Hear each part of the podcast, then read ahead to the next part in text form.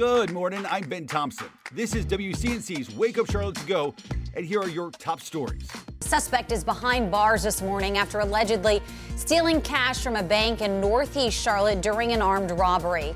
CMPD says it happened around 9 a.m. yesterday at the U.S. Bank on University City Boulevard in Northeast Charlotte.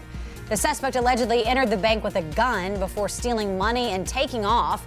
Police say they later found the suspect inside a building on North Tryon Street. Today, we'll be asking about new safety measures that could be coming to Chester County schools. The school board spent nearly two hours behind closed doors last night. It comes after five people were arrested last week after fights at Chester High and Great Falls High. The school board chair says they continue to look at ways to improve safety.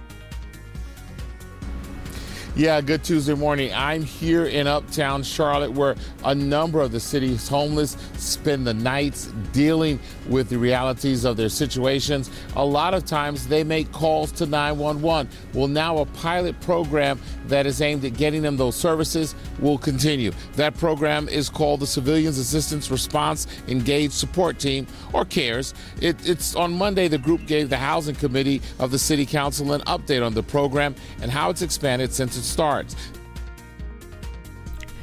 I'm Bree Jackson in Washington. Former President Donald Trump is officially on trial in New York.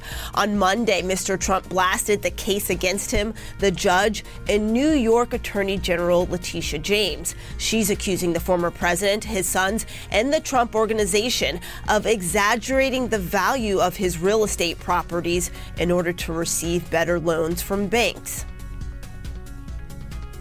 The city of Tega Cay is pushing for more relaxed regulations for food truck vendors. Some of these regulations include the distance food trucks must maintain from other mobile vendors in zoning areas and loosening restrictions on overnight parking.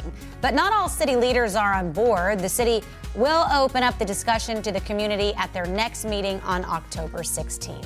Thanks for listening. You can find all these stories and more right now on WCNC.com. Join the Wake Up Charlotte team weekday mornings on WCNC Charlotte from 4:30 to 7 a.m. Like and subscribe to our podcast and tell a friend.